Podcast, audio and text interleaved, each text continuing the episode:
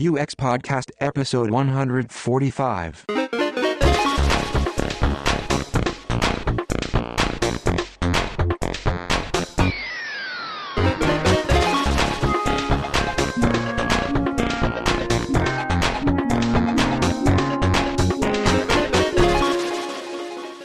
Hi and welcome to UX Podcast, balancing business, technology and people, every other Friday from Stockholm, Sweden. I'm James Roy Lawson. And I'm Per Axbom. And today we have Jonas Söderström. He's been on the show, and you know all the numbers, as always, James. What show number was he on? 32. 32. Oh, that's a long time ago. Oh, it's a serious long time ago. It's actually pretty much exactly 4 years ago. It was December 2012. Oh, Oxana! Wow. Yeah, awesome. Which is a long time. And I actually listened back at the episode before we talked to him this time, and we're better podcasters now. Per, yeah, our sound is a bit better than 4 years ago. So Jonas Söderström, he's the author of Stupid Bloody System. The English version isn't quite out yet. I don't believe. Is he doing one? Yes, he's doing one. I mean, that's. Oh, so cool. Many people have asked him to do one, so he's doing one. I've been asking him for. I mean, to give some backstory, Jonas wrote the Swedish version of Stupid Bloody System.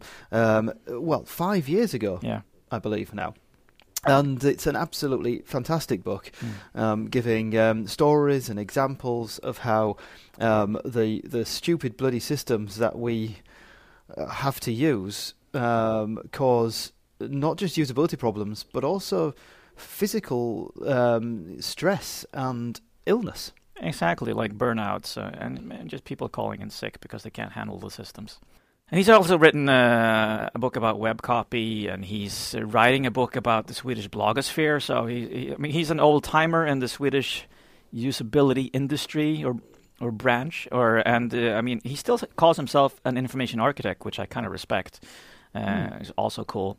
He was also actually brought onto a governmental task force working with usability and accessibility in the digital area in 2012.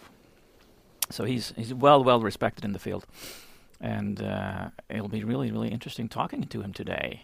Yeah, I wonder, have things improved in the 4 years since we talked to him last? I seriously doubt it. Let's find out. So we've had our fair share of technical glitches just before this interview. It's just been insane. It took us half an hour to set up, which is just crazy. And both our kids called, James and my kid, asking us about technical stuff at home. And for me, this is kind of symbolic for what we're about to talk to Jonas about. The complexity of it all. It's all becoming so complex in the world. And at the same time, all this technology is so vulnerable.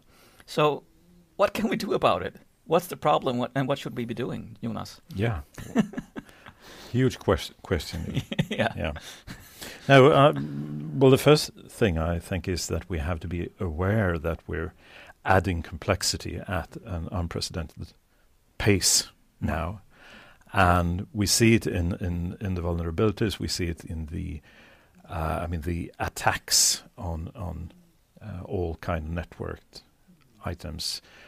There was a report the other day that Sweden alone suffers like 1,000 attacks on vital systems each month each month. Okay. From the defense, one of the defense agencies that monitors cyber attacks and IT attacks, and I mean that's just the attacks, and we were certainly not under attack from some foreign power here. Yeah. Unless we class Netflix and my son watching Danger Mouse, right? Well, big attack on our bandwidth. Okay, yeah, but the complexity of things makes it very, very vulnerable, and We're not really prepared for that, I think. And we have to rethink some of the strategies. We have to rethink some of the things we take for granted about efficiency and productivity and so on. That's one of my pet peeves right now. Mm.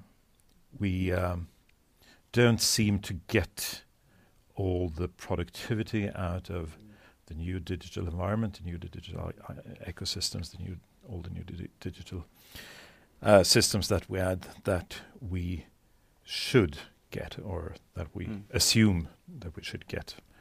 The productivity gains are flattening out, actually. So. Well, even it's interesting when you say that. It's even the way that we measure and we just talk about the productivity gains, I think, ignores the reality of many of these situations.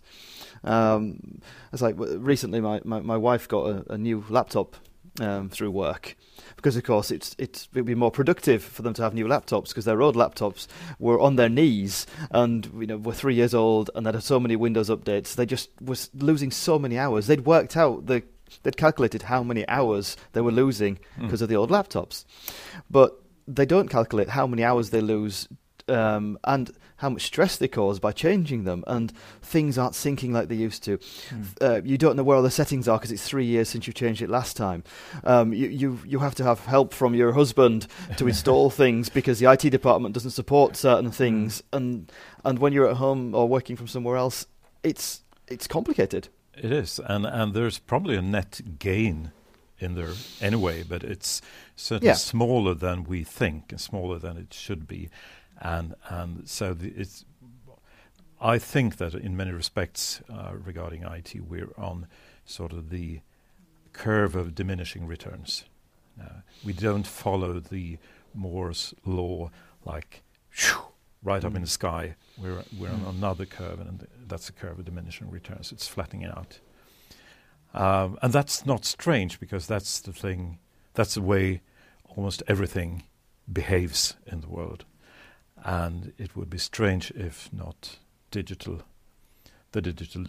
domain actually behaved in the same way. I mean, it's like antibiotics. You get at first you get a huge effect. You get a huge advantage from using antibiotics, and then it flattens out. And if you use it too much, it's it could even be dangerous. Well, it's interesting though, because I mean that is one of the foremost arguments for implementing IT solutions is we are making it more efficient and we're making people more productive.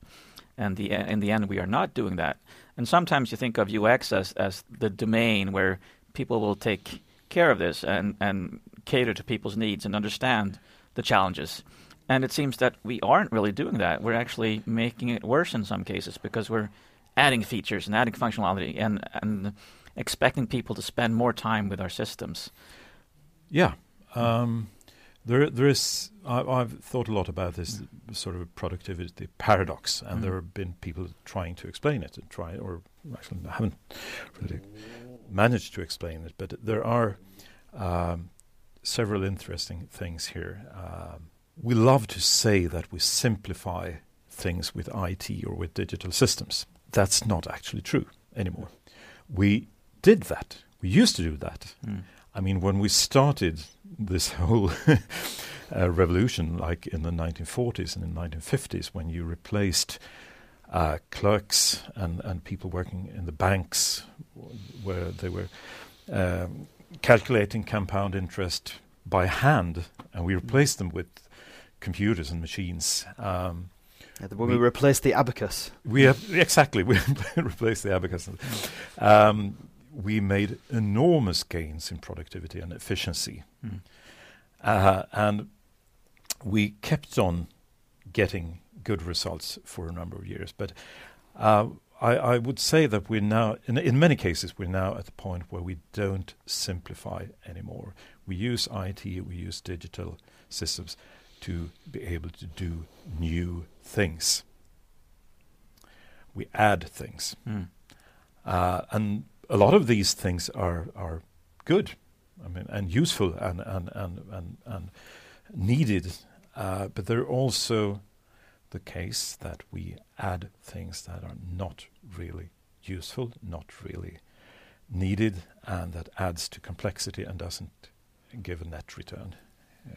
And this is especially true in the workplace, which is my focus, the focus of my work.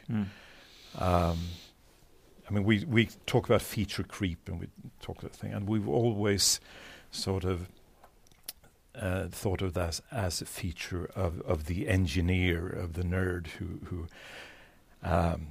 innovates and finds out, oh, we could add all these bells and whistles, and we can add these functions to this.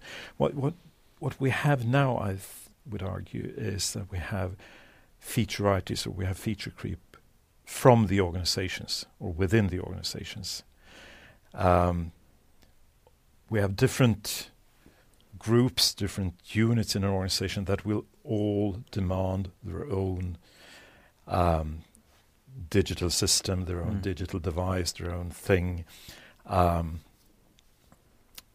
there we have sort of core the core of the complexity, because all these features, all these devices, caters to the need of a small unit or small group in the organization, but not to the entire company, or not there, and so the usefulness for one small part of the company becomes a problem for the system as a whole and the organization as a whole.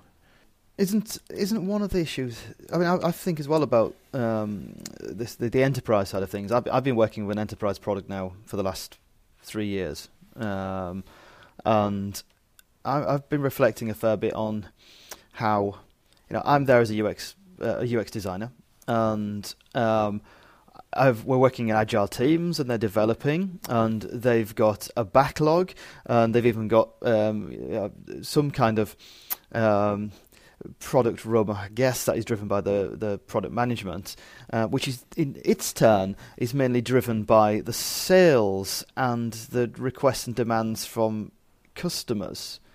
So you get quite quickly into the sales and procurement side of things. That what we're doing is we're developing to meet the needs of procurement to land deals, yeah. And when as you know, if you have it at a scale, and UX is right at the end, where we're kind of talking about the actual end users, the employees who are going to be using the system, we're a complete opposite ends of this communication path, I guess, between what do we need to do our jobs, what do we want as an organisation, you know, where's the negotiation with sales and procurement, and where's product management, and where's UX, and that's a long distance to travel. Yeah.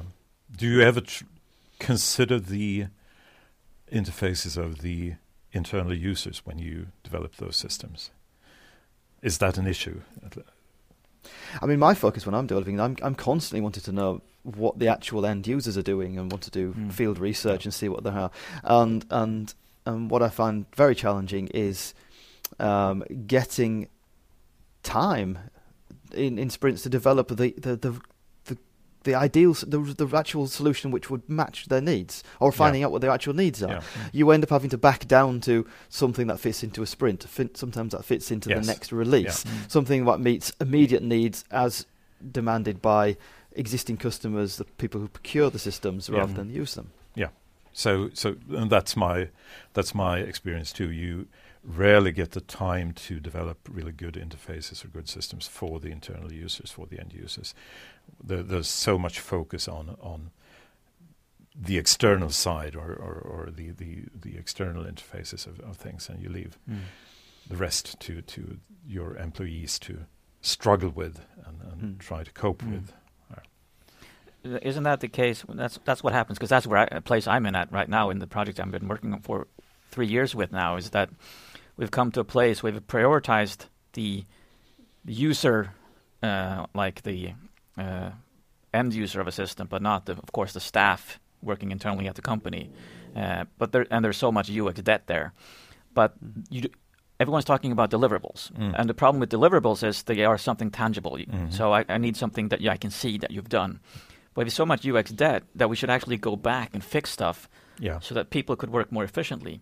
But if you do that, there's nothing to show. No. There's nothing to show people. What are you doing? We're fixing that. But you've worked on that 2 years ago, but why you're working with that now? So isn't that the problem, in essence, that you're not moving ahead? You're not moving forward. It seems. Yeah, in my eyes, I'm moving a lot forward, because that means the system will be used maybe 5, 10 years from now. Yeah. Now I'm seeing if we continue at this rate, just building new features and adding complexity, the system will be dead in 2 years. Yeah. Yeah. Yeah, and I see a similar thing that I know you do the kind of grand thinking with the kind of concept, the UX, how this would really work well for the end user, and you present it. Everyone thinks this is fantastic, and then they say, well, but we need to do something in this sprint, and then you kind of have to boil it down to something which is the minimum you could possibly do, and still acknowledge that maybe it's possible for the user to do what they need to do, and you get that reply. We can come back to this, and after we've got some more feedback, some more information, we can come back to this, and we can redo it in a later sprint. And I hate that, because experience has told me, like you point out, Per, that debt's going to stay there until the product gets completely rebuilt from the ground up. Mm. Yeah, I actually think that we now, in many cases, we're in the place where we should actively try to dismantle some systems. Sometimes when I work on a project, I have this dream, or when I'm awake, I think that I'm in a helicopter, sort of hovering about the most complicated intersection of highways, like outside Los Angeles or something, like where we have like this complete spaghetti mess, and the project manager is shouting in my ear, "We're going to make another highway, go through all this," and it's not sustainable. It's not sustainable. We're coming to a place where our digital ecosystems won't be sustainable, and we have to scale down. We have to dismantle. We have to try to get old systems out of the way, and not just piling up more and more and more on the environment that we present to our users, our end users, and our internal users, or our staff as well, I think. Yeah, and that's a challenge, because there is this hype now that sort of we'll be saved by more digital. Digitalization will save the day. Will make us more efficient. And how do you make a business case for dismantling systems? Yeah. Well, actually, you could do that, because if you just measure the efficiency, if you would measure the efficiency, if you could state to your project that if we do this to the back end now, our staff will be 20% more efficient, then it would be like no case at all. Yeah.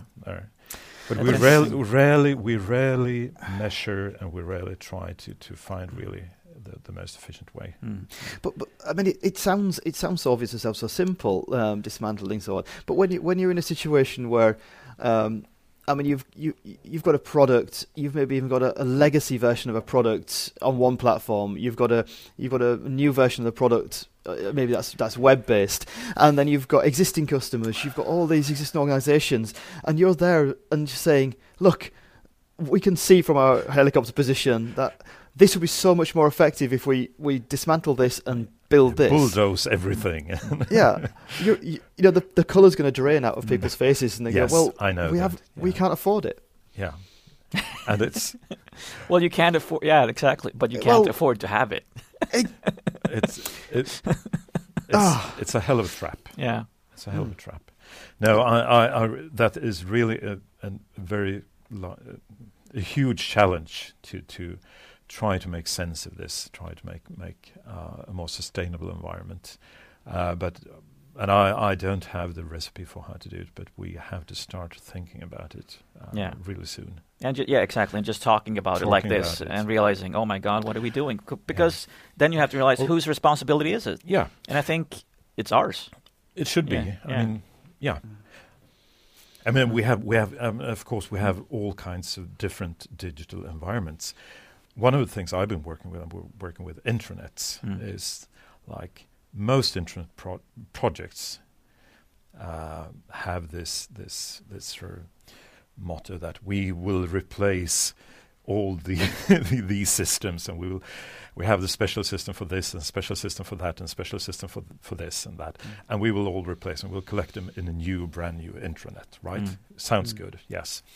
What happens is that when you then try to take all the small system. You have a small system for procurement, or a small system for other kinds of data. And so when you try to take them offline, when you try to dismantle them, technically, it's often possible.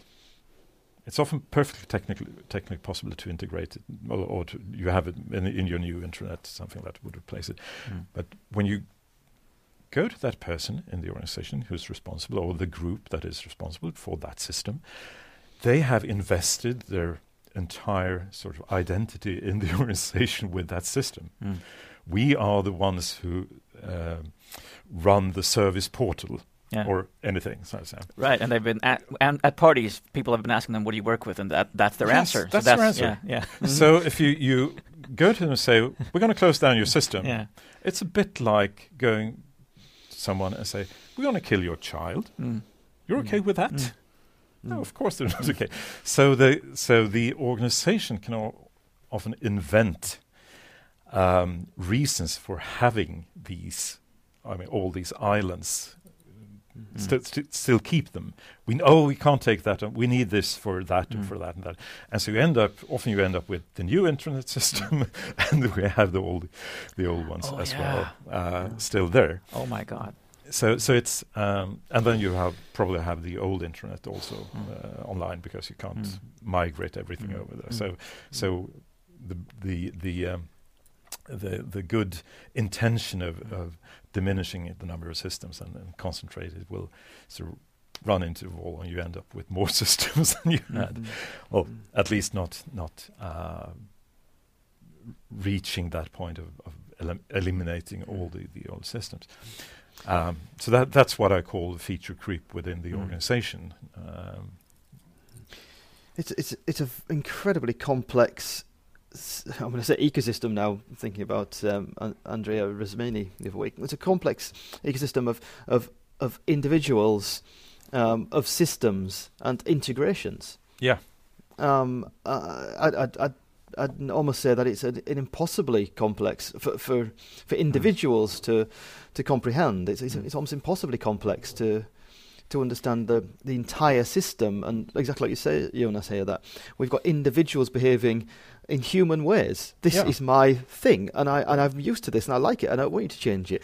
Then we've got systems behaving in a systematic way, and we're trying to bolt these together with lovely integrations, which another human probably has created and designed. And exactly. Incredibly complex. Yeah, I mean, we did this. There was we had a check at one institution, actually just a library at one of the university hospitals in Sweden, and checking just one day. There's 110 employees at that library, and in just one day they used a total number of 117 different systems. 117 during just one day. Oh my God! Which means that's not the complete list. So had we looked for 2 days, we would probably have seen like 130 systems used. Had we stayed there for 3 days, it would have been 150 systems in total. So and of course, it's just a couple of them, 4 or 5, that are used every day by almost everyone, or at least every other day. So that's core, like system core, 5 or 4 or 6 core systems, and then there are like 112, 113 systems that are used by say 10 or 15 people each day. But there's 10 or 15 different people each day, so that's a system that you come back to perhaps once a month or 2 times a year or something like that. And that is the challenge for the individual, because you constantly get in touch with these systems that are not very familiar to you. You need that you only meet once or twice a year, and you're asking yourself, well, how did I handle this system? What was the login here? What kind of format should I enter here? I mean, all these things that we are familiar with as UXers. That's the problem with many systems, when they're not standardized in a way. But the other thing is that when you have 117 systems, and they are integrated with each other, they are connected. Not all 117, perhaps, but many of them are integrated. And that's the driving force behind much of IT development to integrate these systems. Mm. If you add the 118th system, how many possible connections do you end up with? Ooh, I did this experiment because when we were getting our second child, I was looking at how many communication points do you have between all the members of the family, and it increases exponentially, of course, with every exponentially, with every system you add. Exactly, and so you end up actually 6,903 possible connections when you have 118. And of course, all the 118 system will not be connected to each other. But let's say we just have 10% of that amount. That's 690 possible points of friction. 690 possible points where things could go wrong. And it's, like you say, it's almost impossible for a human to fathom, to understand this. And just testing what new, if you're going to have an upgrade to one of those systems. Just the PostSol charged with the task of packaging that upgrade and testing it's going to be okay. I mean, it's an endless number of combinations to test, so you're never going to know, really. Yes, and when you have 118 system, each one of these systems will be upgraded during 1 week, or some system will be upgraded during a random week. So you will have constant upgrades, you will have constant disturbances in the system. So that's why we're building we have the what is called the Metcalfe's Law. If you're familiar with that. That's stating that the value of a network rises exponentially with the number of devices connected to the network. And the classic example is that when we have only one fax machine, it's worthless, and we have two. Well, Per and I can communicate, but it's not very much. But when we have a lot of fax machines or telephones, the value increases because you can. There is an evil twin of Metcalfe's Law. And it's that the more devices you have connected, the more vulnerable the network also is. And it's especially true because the original Metcalfe's law talks about identical devices. Yes, I was just going to mention this. Yes. It only works. Machines. And now we have networks where you connect thousands of different kinds of devices, like the problems we had when running up to this here. The vulnerabilities add up, and the inefficiencies build up, and the complexities build up in an unprecedented way. And unfortunately, I think that a lot of people that make decisions, politicians or leaders in companies, they don't understand the exponential rise of the complexity. They see it should be simple, we add just one system.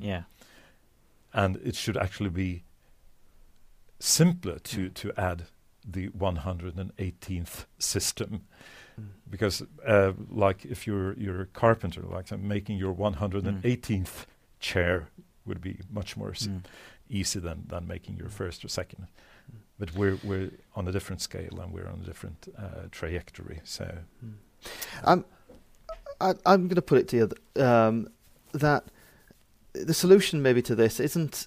We talk about reducing complexity and pulling down systems and so on, but I suspect that that's not going to happen. Is my given the how deeply embedded a lot of these systems are and the numbers of systems. So is the solution going back to the fax example? The reason why you said the fax machine works is because not because you had two fax machines, but you had two fax machines following the same standards. Yeah. And that works so long as all the fax machines follow compatible standards. So is really our way forward that we need to be developing and sticking rigidly to design standards? That certainly would help. I mean, there is reason. We probably have 117 apps on our smartphones. And that's not as big a challenge, or has been as... last update of my smartphone makes me just crazy. but to a certain extent, I mean, it's an open universe, so people comply to standards, and that's a good thing, because if a new camera app is similar in interaction to my old camera app, it will be easier for me to make the transition to that one. So it makes sense for a new competitor, for a new player, to sort of make it reasonably similar to interaction wise, at least to know. And that so we have quite a good, I think, general standard between the apps here, but that's conventions, isn't it? That's what we're talking about now. Is it's conventions. Kind of it's not formal standards. No, So we've got a lot of established conventions that we many times adhere to, which is a step, of course, away from being standards. No. It's a good first, but in the workplace especially, we don't even see conventions. We see the wild west of different interfaces facing people, and that's a problem. But if we could do that design-wise, that would be a good thing. Certainly a way forward to at least reduce some of the problems. And we would like to have standards, of course, also for exchanging data, so, but that's even more complicated and more complex. But I would argue that there are ways to simplify things. But what history tells us is that it's only possible at times of extreme danger. It's a thing that Steve Jobs did, coming back to Apple. And Apple being like 2 months from bankruptcy. And what he did was to radically sort of erase, let's skip all these products. Let's take away all these products. Let's take away all these middle management and re-simplify the company. Exactly the same thing was done in the UK, in Britain, in healthcare. A couple of years ago, there was this huge scandal in one of the trusts, Staffordshire, I think, where they realized that, according to an investigation, about 1,000 people could have died unnecessarily because of things like the way they organized healthcare. Things like You had this rule that if people came into the emergency room, they should be treated within like 7 minutes. And if there were too many people in the emergency room, they actually told the ambulances to drive around, to come in later, so they could reach their target. There was extremely a management system based on targets. So these practices sort of actually killed people. And the result of that was that the health secretary in the UK, with one cut of the knife, sort of scrapped. We cut away, I think, a fourth of the numbers, the data that you have to register, the targets that you have to send into the government. So they tried to decrease the load of documentation and targets that had to be reached. But it's and yet another example is the Scandinavian airline system, our SAS airline, which in the 1980s faced also that kind of crisis, like months away from bankruptcy, and the new boss that came in also scrapped a lot of the administration, scrapped a lot of the systems, and actually saved the company. But it takes that urgency. Takes being on the brink of disaster to make people have the courage to transform things as drastically as is needed. We shouldn't ask for a disaster to happen. Well, I was just thinking, so we should push companies more towards danger. It's kind of the solution then, but maybe not push them towards it, but help them realize that we're already there. Yes. We're already in that sense of urgency. We're in that sense with the cyber attacks that we just spoke about and like I checked out one of the Swedish banks and their entire systems, their entire banking business has been down like at least once every month the last 5 months. This is of course a broader challenge for UX but it's I think we're in a good position to make people aware of this. Mm. And we certainly have a lot of allies. I mean, a lot of engineers and developers also, I think, are realizing this now. Mm. And more of us in UX need to realize it and take more responsibility, and be more aware that we perhaps should take away more than we add. Yeah. Or stand firm. Yeah. Don't give in. Quite as often. Mm. I think it's sometimes too easy for us to give in. Yeah, but also it's too easy for us to get excited about new things and want to build new things. Yeah. As well. Yeah. Yeah. So much food for thought. Thank you for joining us today, Jonas Söderström. Thank you very much. Thank you for having me.